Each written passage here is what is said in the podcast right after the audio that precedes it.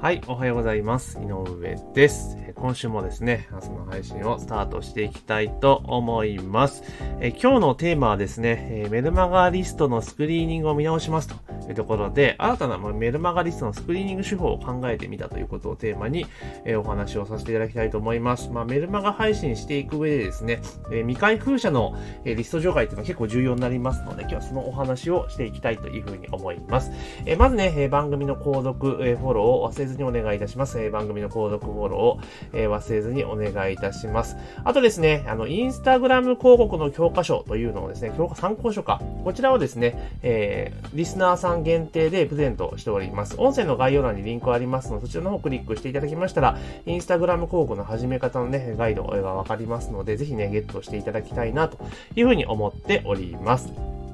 というところでですね、え、今日は、えメルマガのスクリーニングというところなんですけれども、えー、今ってですね、メルマガって結構賛否が分かれていまして、まあ、メルマガがいいぞっていう人もいれば、いやもうメルマガオワコンだよって LINE だよっていう方もいらっしゃると思うんですけれども、まあ、私なりの結論は以前にも多分音声で話したことがあると思うんですが、基本やっぱメルマガがやっぱり有効だというふうに、え、考えております。で、えー、有効なんですけれども、まあ、以前と違ってですね、やはり開封するタイミングとかね、いう人、いうのがちょっと遅くなっているというところと、まあそもそも開かる人も減っているっていうところもあるんですが、まあ、ただ、えじゃあメルマガからの売上規模ってどうなのかっていうと、まあ変わっていないというか、むしろ伸びているというのは現実だったりするわけなんですよね。だから、えー、メールマガジンなんだかんだ言って今でもかなり有効なツールというのはまあ言うまでもないのかなというところでございます。ただですね、えー、まあ有効なツールがであるがゆえに、やはり迷惑メールとね、出す人もいれば、まあ、いろいろね、通信環境は良くないというところも結構あったりするわけなんですよ。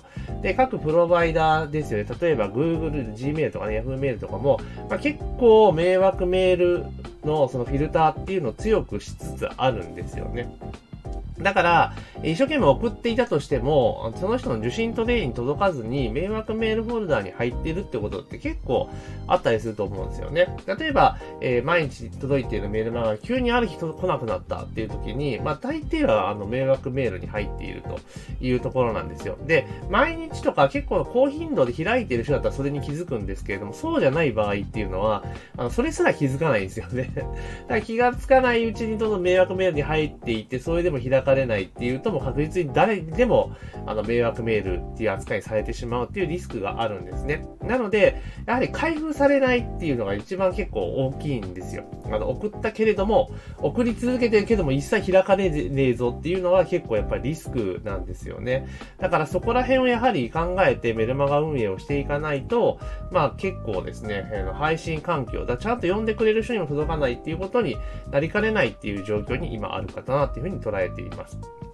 なので以前のようにたくさんリストを集めてたくさんね、送ればっていう時代ではやっぱないというところなんですよね。だからいかに確実に届けるかっていうふうに考えた場合には、やはりある程度リストっていうところをこう純度を高めていかなければいけないっていうのがやっぱ課題として残ってるんですね。で、外国製のメルマガ配信ツールだと結構その辺っていうのを、あの、なんていうのかな、自動的にと言いますか、あの、炙り出す、波開封の人は炙り出す機能っていうのが結構実装されてるケース多いんですが、まあ国内で使われているツールですよね。今はやっぱそういうのついてないんですよ。だから、まあある意味手動でやっていかなければいけないというところがあります。で、私自身も最近サボってるんですけど、あの、以前は、あの、半年に一回、あの、要はリストのスクリーニングしたんですね。で、どうやってたか、やってたかと言いますと、えー、過去だからその半年間でいくと、えっ、ー、と、スクリーニングするタイミングの1ヶ月前までの期間から遡って1年間、ちょっとややこしいんですけど、その間に、えー、例えば開封が何回以上、もしくはクリックが何回以上ある人だけを抽出して、それ以外のメルマガ、メールっていうのを、まあ、削除するというか、えー、未開封者リストに移すってことをやってたんですね。うん。だから、そうなってくると、あのー、そんなに、だから、集客でね、ずっと広告で今リストを集めてますけれども、まあ、毎月、200前後集まってますが、まあ実際の純増でいくと、そういうのをサピーでいくとそんな確かに伸びてないっていうのはやっぱ現実としてあるんですけれども、ただ、えっ、ー、と、そこでいくと開封されている人だけに、まあ送っていく、まあ開封実績がある人だけに送っていくというところなので、まあ未開封による迷惑メール扱いっていうのは回避できるかなっていうふうに思っています。で、まあ、ここら辺で、その半年で一度って形でやってたんですけども、結構もうなんかめんどくせえなっていうところが正直あって、で、まあ、リストの数も増えてきてるっていうこともあって、最近全然サボっていたんですけれども、むしろやっぱリストが増えてきているという状況を考えると、まあ、これやらなきゃまじいなっていうのを思っています。じゃあ、毎回毎回、あの、個別に抽出していってっていうのをやると、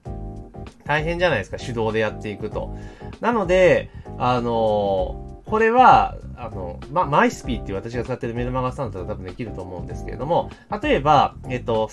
日刊メルマガとかってステップメールって基本的に作らないじゃないですか。ただ単純に配信していって、ステップ打つときって他のシナリオで打っていく形だと思うんですけど、要は日刊メルマガに、あの、テップメールを仕込むんですよ。だから例えば登録から、えー、例えば30日後とか60日後、90日後っていうところで、えー、メールを送っていって、で、そのメールが、だから例えばその発動条件っていうのを決めておいて、例えばその期間内に、あの、マイスピーとかだと、例えばメールを開いたらとかチェックができるんですよ。100%ではないんですけれども、まあ、8割ぐらいの精度で、まあ、メールを開いた人っていうのは抽出できるんですね。だから、例えばその、えー、メールを開いた人に対しては、まあ、例えば、ポイントをつけていくとかね、やっていくんですよ。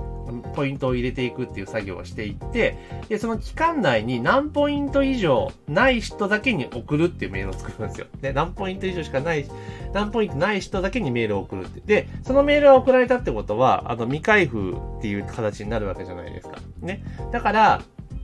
その方に、例えば未開封の、あの、メールを送って、で、そこでそのメールが開かれたら、あの、またすぐ、あの、本、本メそのメメールが開かれたら、そのまま、特に処理をしないで、あの、そのまま本本編でまたずっと流れていく。ただ、それ一回メールを流して、さらにそこから、えー、例えば2日後ぐらいにもう一回メールを打って、で、その間に開封がなかった場合は、えっ、ー、と、その、そのメールが配信されたことをもって、その本編のメルマガリストからごそっと外すことができるんですよ、自動で。で、だから未開封のリストっていうところに送っていって、で、まあ、それでやっていくと。